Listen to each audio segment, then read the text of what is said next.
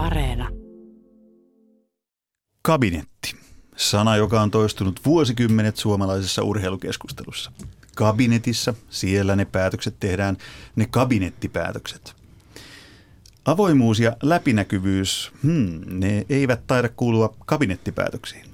Silloin tällöin joku nostaa kissan pöydälle, siis sen kabinetin pöydälle, ja sanoo ääneen jotain, joka panee miettimään, että mitä siellä kabinetissa oikein puuhataan. Viimeksi näin teki olympiakomitean puheenjohtajakilvasta vetäytynyt Mika Anttonen, joka kertoi Iltasanomien haastattelussa pelin menneen likaiseksi. Minkälaista peliä tässä pelataan ja minkälaista johtajaa olympiakomitea tarvitsee? Urheilujohtaminen vaatisi monien mielestä Suomessa isoa muutosta ja uusia raikkaita tuulia, mutta onko sellaista näköpiirissä? Tervetuloa urheiluhullujen kabinettiin tutkija, entinen huippuurheilija Kati Lehtonen ja Suomen urheiluliiton puheenjohtaja, myöskin entinen huippuurheilija Sami Itali. Kiitos. Kiitoksia. Tänään luvassa myös kirjailija Minna Lindgrenin pakina. Mutta hei, aloitetaan tämä keskustelu suoraan huipulta. Nyt siis Suomen urheilu- ja liikunnan kattojärjestö, eli suuri ja mahtava olympiakomitea, valitsee vajaan kuukauden päästä uuden puheenjohtajan. Pestin on mainittu olevan suomalaisen urheilun ykköspomon paikka.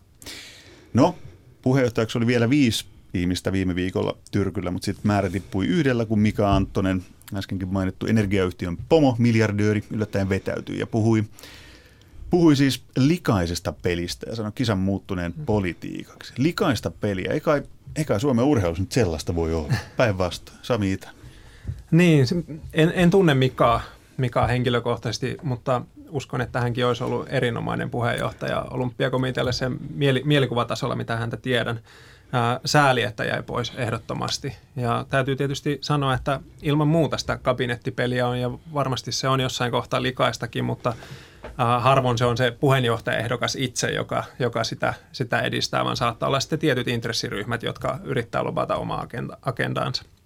Kati Lehtonen ei varmaan yllätä, että suomalaisen urheilupomon valinnassa joku käyttää kahta sanaa likaista peliä.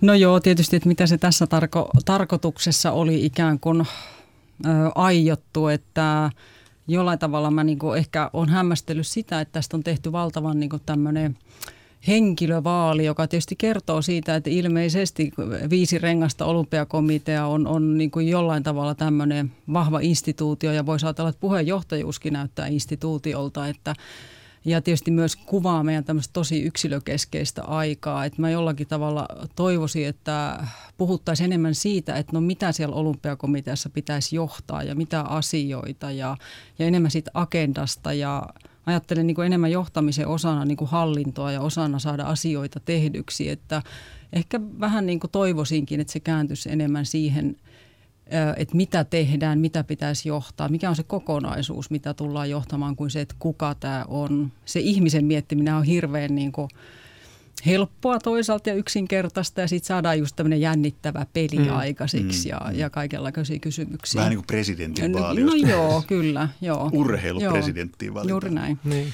Sami Itani, sä oot Suomen urheiluliiton puheenjohtaja. Millä mielin tai millä silmällä oot seurannut Suomen olympiakomitean puheenjohtaja kisaa?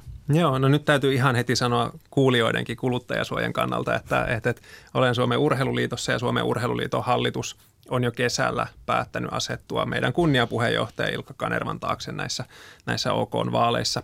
Et, et siinä mielessä olen hyvin puolueellinen kommentoija, enkä halua henkilötason kommentteja tämän subjektiivisuuden vuoksi liioin antaa.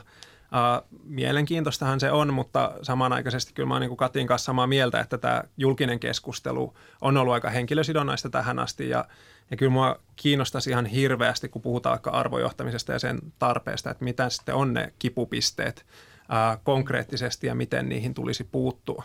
Et, et niistä ei ole toistaiseksi hirveän paljon ollut, ollut puheen, puheenparina. Niin joo, sama ja tähän liittyen, että et tuntuu, että tässä haetaan semmoista urheilun superihmistä, jota niin kuin me tiedetään, että eihän yhteiskunnassa sellaisia ole. Että... No, Kalervo Kummola on aika lähellä. no joo, tie, tietysti mm. joo, joo, terveisiä tosiaan Tampereelle. Että et sekin niin kuin jollain tavalla, mun mielestä me ollaan aika niin kuin kapeissa, ehkä detaljissa vielä kiinni siinä – siinä, että ja vai kielikö se sitten ja kertooko siitä, että me ei haluta niin kuin avata, avata keskustelua siitä, vaikka enemmän vielä olympiakomitean roolista, mitä ehkä kandidaatit vähän sivus mm. keskustelussa viime viikolla, kuuntelin sitä video videolle taltioitua juttua ja, ja tota, ö, joo, henkilösidonnaista. Puhutaan myöhemmin siitä, että mitä kaikkea se olympiakomitean mahdollisesti pitäisi olla, mutta kun mä juutuin nyt näihin kabinetteihin, mua mm, kiinnosti mm, se sanakin jo niin paljon. Ja kun se on aina se, että nyt kabinettipäätös, kabinetti sitä ja kabinetti tätä, niin Sami Itäni, sä oot ollut kaksi vuotta nyt Suomen urheiluliiton puheenjohtaja. Sulla on kabinetit tuttuja. Niin kerro nyt mulle, että mitä siellä kabineteissa oikein tapahtuu? Kähmintää, niin kuin salamyhkäistä, mafia-elokuvatyyppisiä juonen käänteitä, jos päätetään, että hän saa elää ja hän ei mm. saa elää. No siis sinänsä on ihan inhimillistä, kun on ihmisiä, jotka on todella pitkään tunteneet toisensa ja tehneet yhteistyötä, että siinä on syntynyt tietty luottamus ja sitä, sitä kautta myös halu tehdä ikään kuin suljettujen ovien takana niitä päätöksiä. Että se on täysin inhimillistä, se ei ole urheilun etu missään tapauksessa. Ja, ja mun mielestä tämä, tämä näkyy aika hyvin siinä vaikka lailiittotasollakin, että jos miettii lailiittojen luottamustehtäviä, vaikka Sullin hallitusta tai, tai Katikio mm. hiihtoliiton puolella, niin mielikuva on ihan perhanan tunkkanen ja aika huonosti me saadaan niin kuin urheilun ulkopuolelta ihmisiä. Nimenomaan niitä ihmisiä me tarvittaisiin nyt luottamustehtäviin. Että et, ä, tieteen, taiteen, kulttuurin, liike-elämän briljantteja ihmisiä, joilla ei ole minkälaista kosketusta siihen urheiluun, saati sitten siihen nimenomaiseen lajiin, niin tällaisia me ei saada tällä hetkellä johtuen nimenomaan siitä, että on aika sisäsiittosta päätöksenteko, että, että heitä ei kiinnosta tulla mukaan, mutta vaikka kiinnostaisikin, niin he eivät tule valituksi. Ja mun mielestä tämä on tosi iso ongelma ja, ja se on lajiliitoilla haaste, mutta varmasti myös olympiakomitealla. Mm. Kati Lehtonen, sä tässäkin olemassa, muistan aikaisemmin puhunut päätöksenteon avoimuuden puolesta urheilussa ja nostanut esiin epäkohtia urheilun johtamisessa, niin mä esitin tuossa alussa kysymyksiä, että avoimuus ja läpinäkyvyys, että kuuluuko ne vieläkään urheilun päätöksentekoon Suomessa? No kyllä mä sanoisin, että parempaa suuntaa on menossa. Tietysti hirveän paljon puhutaan hyvästä hallinnosta ja se on tietysti urheilun niin good governance peruskäsitteitä. Että, ja tosiaan ihan niin kuin Samikin, mä en ole noin korkeassa positiossa, mutta on Hiihtoliiton hallituksessa, että sillä kuulijoille sekin tiedoksi, että eikä, eikä niin kuin tämmöisiä henkilökohtaisia valintoja tässä tehdä. Mutta ehkä niin jos mä katson aikaisempia kahta vaikka puheenjohtajavalintaa olympiakomiteassa, ke- ketä on ollut ja, ja tavallaan musta tuntuu, että Rita Kalliokin enemmän annettiin ikään kuin ehdollepano toimikunnan kautta nimenä. Että ehkä tässä nyt on piirun verran. Meillä on neljä kandidaattia, oli jo jossain vaiheessa jopa viisi ja he on jo keskustellut kerran julkisesti, että, että niin kuin parempaan suuntaan kenties, mutta että, eh, jollain tavalla mä toivoisin sitä samantasoista keskustelua, mitä kandidaatit kävis suomalaisesta liikuntapolitiikasta, että se olisi normaali käytäntö, eikä niin, että se käydään neljä, tai niin kuin kerran neljässä mm. vuodessa ja puheenjohtajakandidaattien välillä.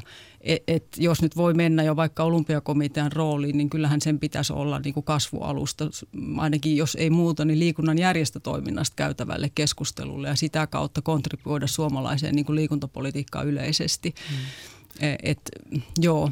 Ehdottomasti aika paljon on tullut vaikka tämän viime nel, viimeisen neljän vuoden aikana tavallaan syöttöjä lapaa avata se mm. julkinen keskustelu ja sitä ei ole aina sitten tapahtunut. Et, et, ilman Miks, mu- miksi ei ole tapahtunut? No siihen on varmasti mo- montakin syytä, mm. että tavallaan semmoista tyhjää ilmatilaa on urheilujohtajille tällä hetkellä aika paljon otettavana, jos joku haluaa johtaa sitä keskustelua.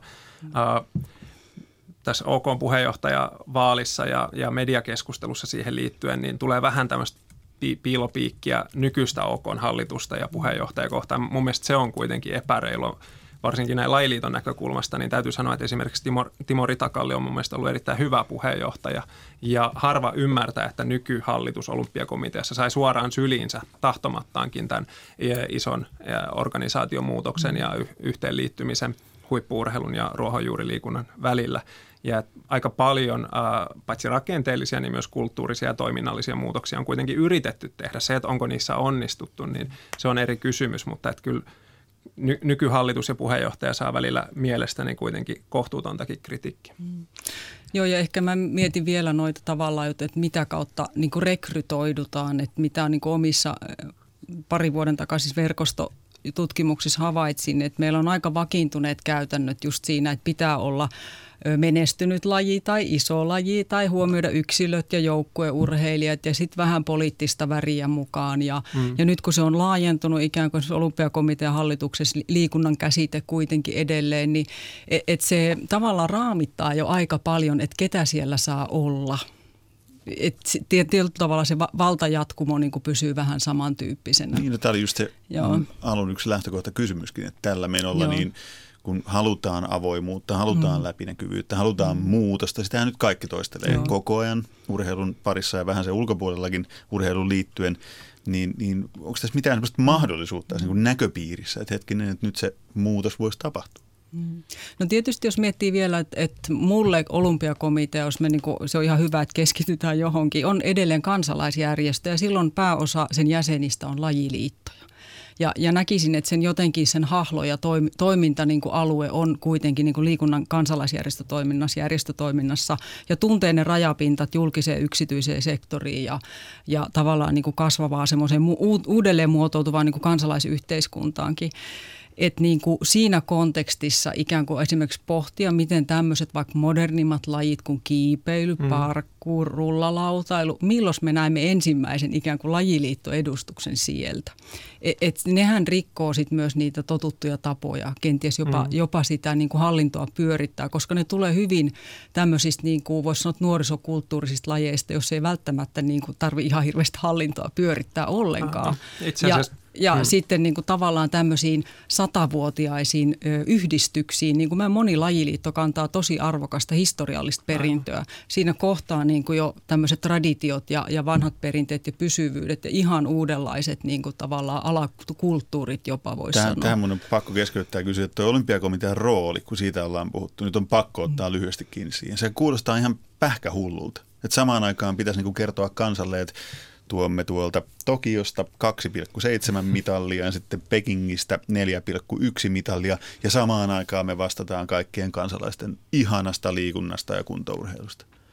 Niin nyt lyhyet, lyhyet napakat vastaukset siihen, että kumpi on teidän mielestä niin kuin olympiakomitean nyt uutta puheenjohtajaa, kun siinä haetaan, niin kumpi on tärkeämpää sille taholle? Se, että se huolehtii siitä, että Suomi liikkuu ja urheilee vai että Suomi menestyy olympialaisissa? Mä en näkisi semmoista vastakkainasettelun tarvetta. Tällä mä ymmärrän, että... että, että Aika monet näkee. Nä, monet näkee ja, ja, ja on sanottu, että nykymuotoisen olympiakomitean myötä niin ikään kuin rakenteellisesti tällainen yhteistyö on mahdollista, mutta sitten toiminnallisesti, kulttuurisesti se on jopa vähentynyt kenties. Se, että ruohonjuuriliikuntaa siihen panostetaan, niin se on investointi huippuurheilun myös. Mutta sitten taas itse asiassa me urheiluihmiset, kun me ollaan niin sisäsittoista porukkaa ja eletään omassa kuplassamme, niin me ei aina ymmärretä esimerkiksi, että huippuurheilumenestys ei itse asiassa välttämättä lisää äh, harrastajia ollenkaan. Itse asiassa äh, meidän myyntiyhtiö, Sullin myyntiyhtiön hallituskollega, professori Mika Pantsar sanoi mulle hyvin, ja hän on tutkinutkin tätä aihetta, niin Globaalisti ei ole yhtään empiiristä tutkimusta, joka osoittaisi, että huippuurheilumenestys lisäisi harrastajia – Päinvastoin saattaa tulla niin kuin pieniä piikkejä johonkin yksittäisen lajiin, joka sitten tasaantuu nopeasti. Tai sitten jo valmiiksi aktiiviset lapset lisää entisestään sitä liikuntaa, mutta ikään kuin uutta yleisöä ei tule. Ja tämähän on ihan absurdi väite. Mä en ollut uskoa, kun mä kuulin tämän, mm. koska se on silleen sisäänrakennettu mm, todellisuus, mm. missä mä Niin, että se urheilusankari nähdään mm, tuolla, kyllä. se hyppää mm. tai se, juoksee tai muuta, ja sitten kaikki alkaa harrastaa mm. sitä Nimenomaan. Mutta tämä, tämä ei siltikään tarkoita, etteikö mm. huippuurheilu olisi tärkeää mm. ja etteikö mm. siihen pitäisi investoida myös julkisia varoja. Mutta meidän pitää ikään kuin tarina myydä uuden uudestaan uskottavammin. Mm. No mun näkökulmasta, mä oon tuhat kertaa sanonut olympiakomitea, sen tehtävänä olisi ikään kuin huolehtia siitä, että että meidän niin kuin, liikunnan kansalaisjärjestöt olisi elinvoimaisia ja voisi sanoa tässä tapauksessa kilpailukykyisiä ikään kuin liikunnan tekijöitä, edistäjiä seuratoiminnassa huippuurheilun puolella ja mä näen enemmän yhteyden seurojen ja, ja sitten niin kuin lajiliittojen oman huippuurheilutoiminnan tai olympiaurheilun välillä. Nythän meidän niin kuin huippuurheilun käsitekin laajenee tietysti moniin muihin lajeihin, mutta et jotenkin toivoisin, että se toimisi ikään kuin siinä kontekstissa kansanliikuttajana, kuka järjestötoimintaan haluaa osallistua. Ja tietysti itse toivon, että mahdollisimman moni, mutta että en näe, että ikään kuin – vaikka valtaisa ikääntyvien toimintakyvystä mm. huolehtiminen olisi olympiakomitean mm. ykkösasia. Että, ja kyllä mä pikkusen reivaisin edelleen ikään kuin olisin toivonut, että huippurheiluyksikkö olisi saanut vahvemman aseman siinä vanhassa olympiakomitea-formaatissa toimia suorammin lajiliittojen kanssa ja meillä olisi edelleen rinnalla tämmöinen toinen organisaatio. Mä itse asiassa pistäisin vähän kompaktimpaan kuosiin tuon yksikön ja, ja sitten antaisin tilaa sille muulle olympiakomitealle toimia Ei, siinä nyt, rinnalla. Nyt kun mä kuuntelen teidän puheita, niin pakko kysyä, että miksi te ette hakenut olympiakomitean puheenjohtajan paikalle? ilmeisesti siihen ei noin vaan haeta. En mä tiedä, jos jossain on lista, että voi ilmoittautua, niin jos me Samin kanssa vähän mietitään niin. vielä. Niin, no siinä on niin puheenjohtaja kaksikko. No Sami, joo, niin sua varmaan, sua varmaan kysyttiin. Joo, on eri tasolta udeltu tuossa kesällä, mutta sanoin kyllä suoraan, että kiitos, ei kiitos monestakin syystä johtuen. Ensinnäkin tietysti ajankäytöllisesti se ei ole mahdollista ja haluan, haluan panostaa nyt näihin nykyisiin luottamustehtäviin ja palkkatöihin ja perheeseen ja näin poispäin. Toinen on, että mulla ei suoraan sanottuna ole riittävästi intohimoa. Mun se olisi rikos kaikkia kohtaa, jos intohimoton puheenjohtaja tulisi vaikka jonkun statussyiden vuoksi valituksi. Ja kolmas on, että kyllä OK on, se on Suomen suurin kansalaisjärjestö, ihan valtava järjestö, jossa on todella suuria haasteita, niin en mä yksinkertaisesti ole mielestäni riittävän pätevä semmoiseen hommaan, niin antaa parempia hoitaa. Ne, jotka kokee olevansa päteviä, niin ne tuntuu olevan aika vahvasti niin poli- poliitikkoja. Jos kun kisasta vetäytynyt, siis olympiakomitean puheenjohtajakisasta vetäytynyt Mika Anttonen, kun päätti jättää leikin kesken, niin mainitsi Ilta-Sanomien haastattelussa puheenjohtajakisan muuttuneen politiikaksi. Ja ei se nyt kovin yllättävää ole, kun katsoo, että siellä on jäljellä olevia hakijoita, niin kolme poliitikkoja, vielä aktiivisia sellaisia. Jan Vapaavuori, Sari Multala, Ilkka Kanerva, kaikki kokoomuksesta ja sitten vielä Susanna Rahkamo. Urheilija, urheilu ja politi- politiikka, vaikeita sanoja, ne on aina liittynyt yhteen, siitä ei ole epäselvyyttä mm. kenelläkään, joka vähänkään asiaa miettii. Mutta onko olympiakomitean puheenjohtajan paikka sitten poliitikon paikka? Se on vähän varmaan niin kuin kyllä tai ei. Että to, niin. Toisaalta voi kyllä ajatella niin, että, että siirrytäänkö me takaisin niin kuin aikaan, kun meillä oli Suomen valtakunnan urheiluliitto ja työväenurheiluliitto, että oli työ, työväen ja Se porvareiden urheilu. Että, Nyt jaetaan rintavaliin. Niin kuin, joo, mutta sitten toisaalta jos ajatellaan, että olympiakomitean puheenjohtajuus on heille harrastus ja sitten heillä on päivätyö jossakin, niin e- eihän me voida estää ikään kuin, että no, no nyt sä et tuu, kun sä oot politiikassa. Ja tämä on kansalaisjärjestö, jonka pitäisi olla toisaalta olympismin ehkä idean ja aatteen mukaan rauhan tekijä ja epäpoliittinen ja kaikkea niin kuin mm. tällaista. Et, et sillä tavalla on, on niin kuin mielenkiintoista. Mutta toki hallituksissa on aina ollut, on se sitten lajiliitto tai Kyllä. mikä urheilujärjestö hyvänsä. Mutta onko sattumaa, ei, en tiedä, mutta onhan tämä ainutlaatuinen tilanne, että et kaikki tulee Sa- Susanna Rahkamon lukuun ottamatta samasta ikään kuin puolueesta aktiivipolitiikkoina. En mä muista, että niin kuin historiassa tällaista nyt olisi juurikaan käyty. Tietysti olympiakomitea hmm. nykymuotoisenaan on nuori, mutta et, et niin kuin ainutkertainen ja ainutlaatuinen tilanne kyllä. Sami Itani, sä seisot Suomen urheiluliiton kanssa Ike Kanervan leirissä, niin kuin olette jo päättänyt kesällä, kuten kerroit. Mutta jos yleisellä tasolla miettii, niin, niin poliitikon paikka? Onko toi nyt poliitikon paikka, että sä oot olympiakomitean puheenjohtaja? No tuon alustuksen jälkeen, mitä mä voin sanoa tuolla? siis me, meillä on ollut isoja yritysjohtajia, nyt on, on Ameria ja Veikkausta ja OP-ryhmää, niin, niin isoja pomoja isoja vaikuttajia ollut. Mä en haluaisi kategorisesti sanoa, että ei poliitikkoa, ei yritysjohtaja. Kaikista tärkeintä, että on vahva substanssiosaaminen nimenomaan johtamiseen. Ja onko sitä poliitikoilla? No miksi ei voisi olla, mutta ei sen ehdottomasti kyllä tarvitse olla poliitikko, kuka tätä laivaa vetää. Et silleen mä niinku mietin, että kun tässä ollaan pitkään puhuttu, että just että yritysjohtajia on tullut ja se on ollut selvä signaali, että heitä on aikaisempaa enemmän tällä hetkellä urheilujärjestöissä ja, ja tietysti myös niinku bisnesurheilun puolella erityisesti – että niin kuin, ö, ehkä tässä, mä tiedän, ajatellaanko myös niin, että kun meille tulee poliitikkoja hallituksiin, niin, niin tavallaan sitä yhteiskuntasuhde jotenkin ikään kuin paranisi ja urheilu nousisi poliittisille mm. agendoille ja olisi vaikutusvaltaa, että koska se kipukynnys on ollut, että huolimatta kaikista meidän ainakin urheiluväin itse toteamista urheilun ja liikunnan hyvistä vaikutuksista ei tunnu niin kuin etenemään vaikka valtion budjettiin mm. tai hallitusohjelmaan, että, että en mä tiedä, onko tässä viite myös siitä, että ajatellaan, että nyt kun sinne tulee niitä, he ikään kuin vievät sen sitten mukanaan. Toki eihän se näin yksinkertainen prosessi ole. Siis se on tosi mielenkiintoista huomata, että meillä on vaikka eduskunnassakin vahvoja urheilutaustaisia ihmisiä, jotka ei loppujen lopuksi ihan hirveästi sitä urheiluagendaa, mm. poikkeuksiakin on, niin ole edistäneet. Ja miksi he eivät ole edistäneet?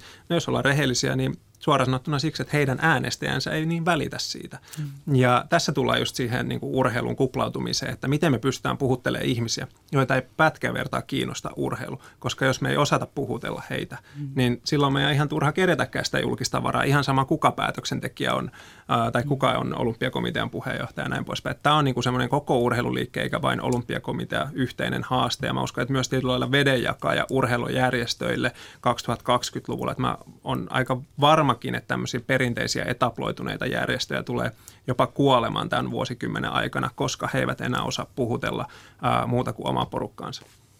Parataan tuohon ja muutamaan muuhunkin poettiin. Otetaan tähän väliin toinen näkökulma keskusteluun. Nyt on nimittäin kirjailija Minna Lindgrenin Pakinan vuoro. Ennen urheilu oli kansallismieliseen politiikkaan kytkettyä valtioiden välistä kilvoittelua, jota johdettiin eläkeläismiesten kerhoista lupsakalla hyväveli-aatteella. Urheilijat olivat ravihevosia. Heiltä edellytettiin itsensä rääkkäämistä surkealla stipendillä, täydellistä uhrautumista urheiluaatteelle ja ennen kaikkea menestystä. Urheilija ei missään nimessä saanut olla persoona. Se tarkoittaa, että urheilijalla ei ollut poliittisia mielipiteitä eikä mitään muitakaan mielipiteitä, eikä hän poikennut normaalista. Ja normaali oli tässä se, mitä korruptoitunut eläkeikäinen pukuherra edusti jämähtäneine maailmankuvineen. Kai tiesitte, että kansainvälinen olympiakomitea edelleen kieltää urheilijoiden oikeuden mielipiteen ilmaisuun.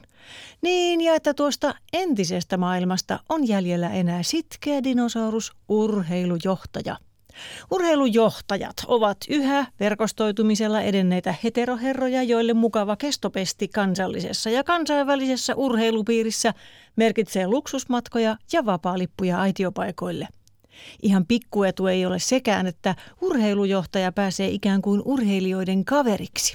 On kiva ottaa kuvia, kun vieressä on isänmaan sankareita kultamitalikaulassa. Hauskaa on myös ripustella mitaleita urheilijoiden kaulaan, kun vieressä seisoo pari nuorta missityttöä kukkakimppuineen. Urheilujohtajat ovat tunkkainen tuulahdus muinaisilta ajoilta ja he tosiaan päättävät edelleen omassa rahapelikerhossaan, minne milloinkin matkustavat seuraaviin kansainvälisiin kisoihin. Kun maailma on muuttunut, herrakerholle on jäänyt vähän vaihtoehtoja – Peli olympialaisista ja maailmanmestaruuskisoista käydään niiden maiden kesken, jotka noudattavat urheilujohtajien etiikkaa ja moraalia. Näitä maita ovat Kiina, Venäjä, Brasilia, Katar ja Valko-Venäjä kelpopaikkoja kaikki. Niissä pimeä raha on yhä toimiva valuutta, hyvävelisopimukseen voi luottaa, homot pannaan vankilaan, naiset hellan ääreen, toisin ajattelijoille juotetaan erikoisteetä ja urheilijatkin ovat kuin ennen vanhaan DDRssä tahdottomia, mutta tehokkaita koneita. Urheilu on onneksi muuttunut siinä, missä maailmakin. Urheilu on yhä politiikkaa, mutta päivä päivältä enemmän viihdettä, joka reagoi nopeasti ympäröivään yhteisöön. Ensin muuttui yleisö, sitten urheilijat, lopulta jopa valmentajat ja pikkuhiljaa myös urheilujournalismi. Mahtavatko milloinkaan muuttua urheilujohtajat, nuo noloista noloimmat? Näin pakinoi kirjailija Minna Lindgren, kantilehtoinen Sami Itani minkälaisia ajatuksia Paginen herätti Sami Itäni lop, lop, loppuun sanottiin, että mahtavatko milloinkaan muuttua urheilujohtajat? Siinä on meillä niin. urheilujohtaja Sami Itäni. No joo, ensinnäkin touché toiko, oli ihan huikea pakina, että allekirjoitan, allekirjoitan melkein kaiken, vaikka siinä pilkettä silmäkulmassa olikin. Uh, muuttuvatko urheilujohtajat? No ensinnäkin muut sidosryhmät muuttuvat, niin kyllä ne urheilujohtajatkin siinä perässä. Ja tuossa jo Minna mainitsi esimerkiksi urheilutoimittajat, niin mun mielestä tänä päivänä, ja voin olla väärässäkin, mutta musta tuntuu, että urheilutoimittajat suhtautuu urheilujohtajiin merkittävästi kriittisemmin kuin mm. vaikka joskus parikymmentä vuotta sitten. Ja se on aivan ehdottoman hyvä asia. Mun mielestä urheilujohtajia pitäisi julkisessa keskustelussa käsitellä aivan samalla lailla kuin poliitikkojakin kahdesta eri syystä johtuen. Ää, ensinnäkin aika iso osa meidän järjestöjen rahoituksesta on julkista rahoitusta. Silloin tietty läpinäkyvyyden velvoite on siinä ja toiseksi me vaikutetaan satojen tuhansien ihmisten elämään. Niin mä luulen, että, että tämä on ikään kuin sellainen tietynlainen ketju, joka loppujen lopuksi päättyy sinne urheilujohtajaan ja ne tietynlaiset vanhan maailman aatteet ja, ja oli ne sitten katarilaisia tai valkovenäläisiä aatteita, niin eihän niillä ole tilaa. Se loppuu omaan mahdottomuutensa loppujen lopuksi. Ja, ja ky, kyllä mä uskon tässä, meidän takaisin siihen, mitä sanoin aiemmin, että tietynlaiset niin kuin etaploituneet liitot tulee joskus aika nopeastikin kuolemaan jotkut niistä, ne jotka ei pysty uudistumaan. Ja sitten meillä on nämä parkourit ja skeittaukset ja muut, joissa on ihan valtava niin kuin potentiaali tällä hetkellä. Kati Lehtonen, minkälaisia ajatuksia Minna Lindgrenin pagina herätti? No herätti paljon, mutta kyllä mä niinku jotenkin ajattelin, että hän osui äärettömän oikeeseen tässä, että meidän urheilijat kansalliset, mutta myös niin tietysti erityisesti nämä, jotka on paljon julkisuudessa kansainvälisellä tasolla toimivat, niin muuttaa tätä meidän niin urheilun koko järjestelmää tällä hetkellä kaikista nopeita. Ja mä vähän nyt ehkä jopa pahoin pelkään, että että näinkö meidän urheilujohtajat katselevat sivusta, että he ei ole oikein nyt mukana siinä kehityksessä, että meidän nuori urheilijasukupolvi on syntynyt someen hmm. ja he on valtavan hyviä ikään kuin itse vaikuttamaan, paitsi siihen mitä maailma on, mitä he itse on, mikä urheilu pitäisi heidän mielestään olla. Ja tällä hetkellä urheilijat ottaa kantaan yhteiskunnallisiin hmm. asioihin, tämä on urheilun asioihin erityisesti julkisesti paljon enemmän kuin keskimääräinen suomalainen urheilujohtaja. Ja tietysti se edellyttää mun mielestä niin kuin erityisesti urheilijoilta myös vastuullisuutta sillä mm. tavalla, että he, heidän täytyy vastata sanomisistaan, teoistaan, toiveistaan, mitä he kohdistaa tälle järjestelmälle. Että he ei ole mikään niin kuin palvelujen kohde, no. voi olla. Mutta et, et mä luulen, että sitä ei ole niin kuin oikein hoksattu ja sitten myös tämmöinen niin urheilijavaikuttaminen vastuullisesti on, on se, joka haastaa myös urheilujohtamista. Että nyt niin kuin esimerkiksi Bachin viimeaikaiset kommentit, mm. hän on edelleen sitä mieltä, että ei ei-kisojen aikana kannanottoja ja niin ja näin. Ja, ja nyt me ollaan nähty valko että urheilijat on valmiita kovinkin tekoihin toisaalta niin kuin oman yhteiskuntansa, valtionsa näkökulmasta, että et niin kuin mitta on tullut täyteen. En mä ole nähnyt niin kuin urheilujohtajia parikaadeilla tällaisissa kysymyksissä, että onko tämä nyt sitten, että kabinetit haluavat pitää tasapainon ikään kuin jotenkin siellä taustalla, että, että menetyksiä valta-asemissa tai muuta, mutta urheilijat eivät ole sille vallalle ehkä niin, kuin niin tietyllä tavalla herkkiä, että he, heille niin kuin sen oman suorituksen ja, ja mm, treenaamisen mahdollisuuden tekeminen on huomattavasti tärkeämpi. Toki he myös brändäävät itsensä tällä vaikuttamistyöllä. Mm. Sami Itani, sä oot, sä oot puhunut todistetusti ihmisoikeuksista ja ympäristöasioista. Eli sä oot aika lailla toisenlainen urheilujohtaja, väitän ihan suoraan, kun, kun nämä Minna Lindgrenin tässä pakinassaan mainitsemat urheilujohtajat ja onnittelut siitä. Lisää no, kaikilla tätä. meillä on omat syntimme. Kyllä, kyllä, mutta, mutta tämä ei kuulu niihin synteihin. Että sä oot puhunut ihmisoikeuksista, ympäristöasioista, muista merkittävistä tärkeistä asioista ja sen jälkeen saanut aika usein rekkautolastillisen kakkaa niskaa tai sähköpostiin, miten vaan. Kyllä. Onko näin käynyt?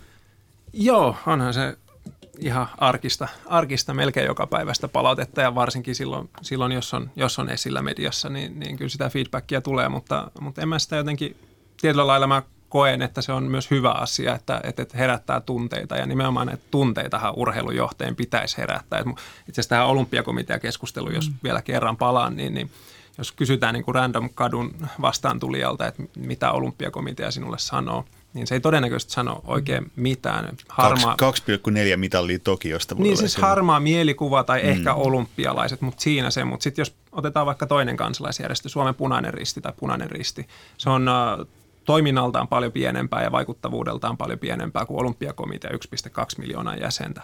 Mutta ihan jokainen vastaantulija uh, tietää, mitä punainen risti tekee, miksi se on olemassa. On joku semmoinen tunne, mikä siihen yhdistetään, todennäköisesti vielä positiivinen konnotaatio, niin tähänhän meidän tulisi päästä myös urheilujohtajana. Mm.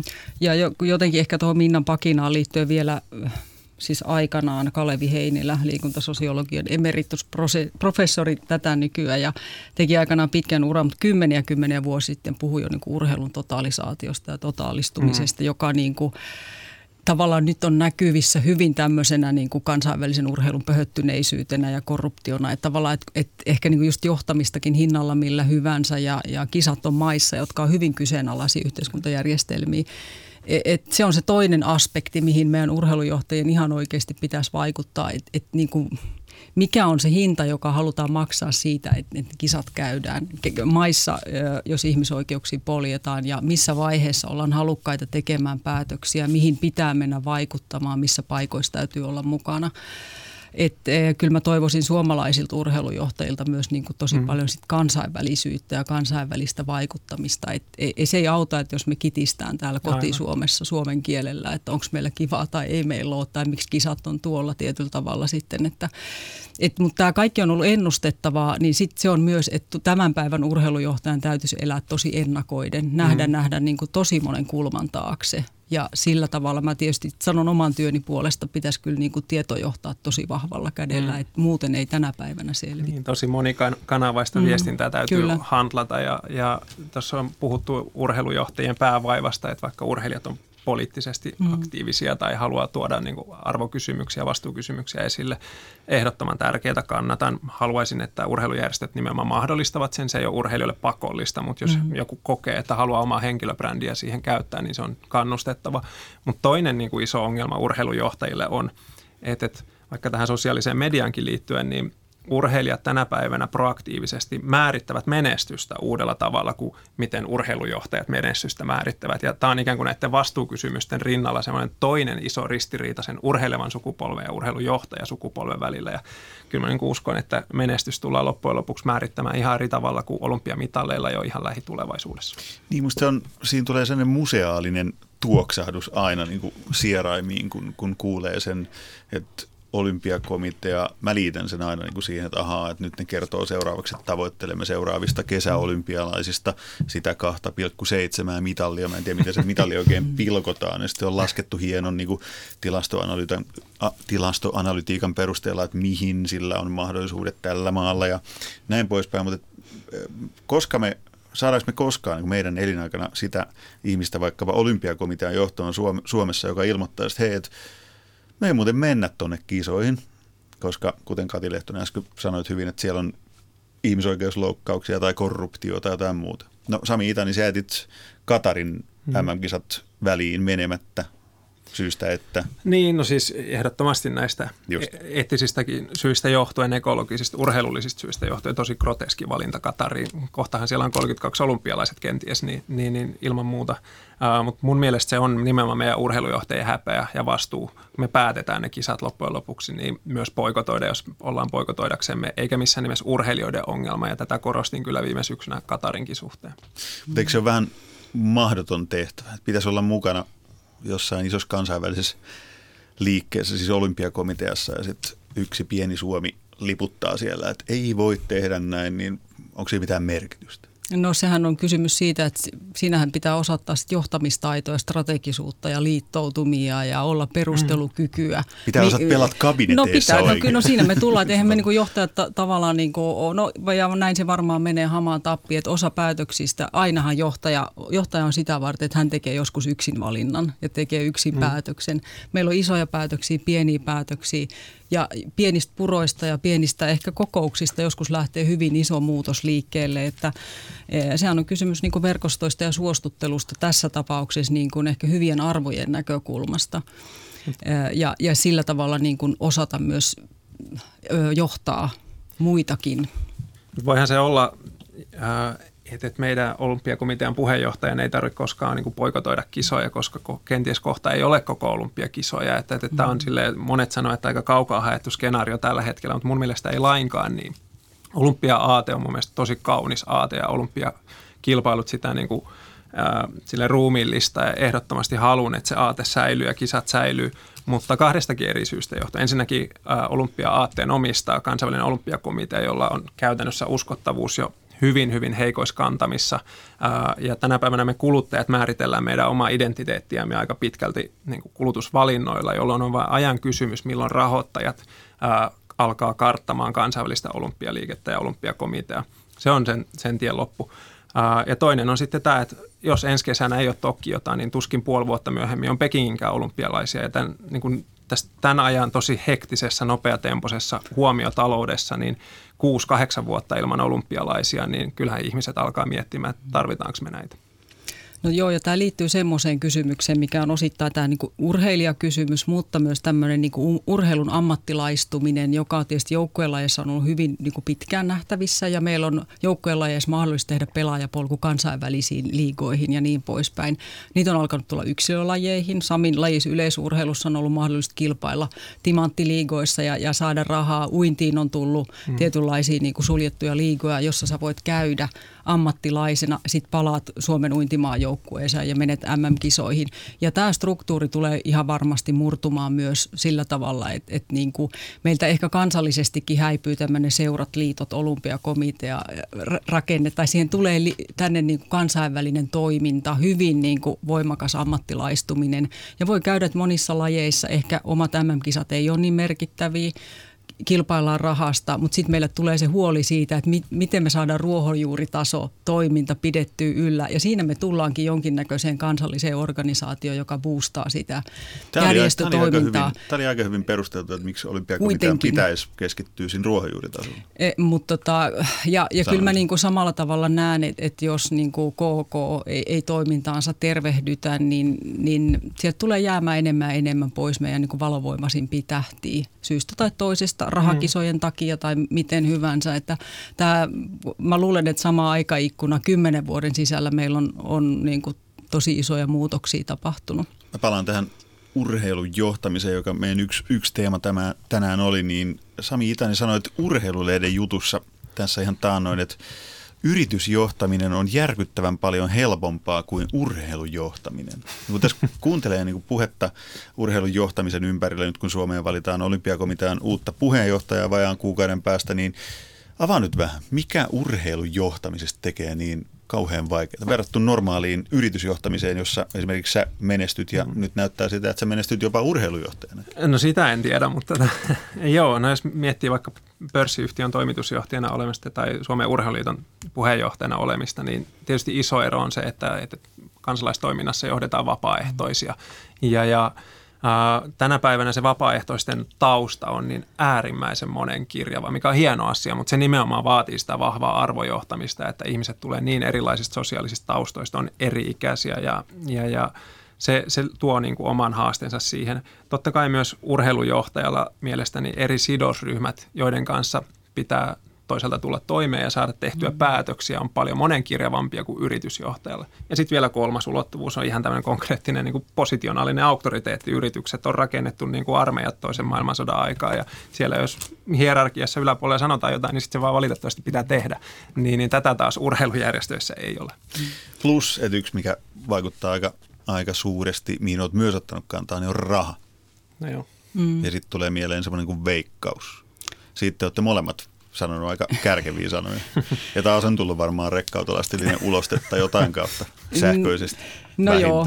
Tota, no tietysti veikkauskeskustelu olisi varmaan oman niin kuin ra- radio-ohjelmansa oma aihe. Mä tietysti että siinä on monta ulottuvuutta. Siinä on kokonaan tavallaan tietysti se rahapelaamisen ongelma. Sitten siinä on kysymys monopoli vai ei. Sitten siinä on kysymys, miten valtion budjetti muodostetaan tulevaisuudessa ja tavallaan sitten, että mi- miten ylipäätään niin kuin kohdennetaan julkista rahoitusta, joka vähenee todennäköisesti urheiluun. Plus ne kaikki perustelut, joita meillä urheiluväellä on ihan hirveästi omasta mielestämme, miksi näin pitäisi mm. tapahtua. Öö, mä en lähde siihen, mutta sen verran tartun tuohon Samin ikään kuin tuohon urheilujohtamisen vaikeuteen. Että mä oon sitä paljon pohtinut, että, että niin kuin mun mielestä pitäisi vähän haastaa sitä sanaa urheilujohtaminen. Että hmm. sehän tulee siitä, että järjestöt ovat perinteisesti olleet Suomessa se urheilujohtamisen kenttä, mutta se on laajentunut bisnesjohtamiseen. Liigoissa toimitaan yrityslogiikalla tyystin. Sitten meillä on julkisen sektorin urheilujohtajia. Isoimmat kaupungit mun mielestä tekee todella kovaa urheilujohtamistyötä kaupungin kuntien hallinnoissa. Meillä on isoja seuroja, jotka on isompia kuin pienet lajiliitot. Ja silti me puhutaan niin kuin meillä olisi joku yleispätevä mm, urheilujohtaminen tai mm. urheilujohtaja. Ja, ja sehän on fundamenttiero, että määritteleekö osakeyhtiölaki vai yhdistyslaki mm. sun toimintaa.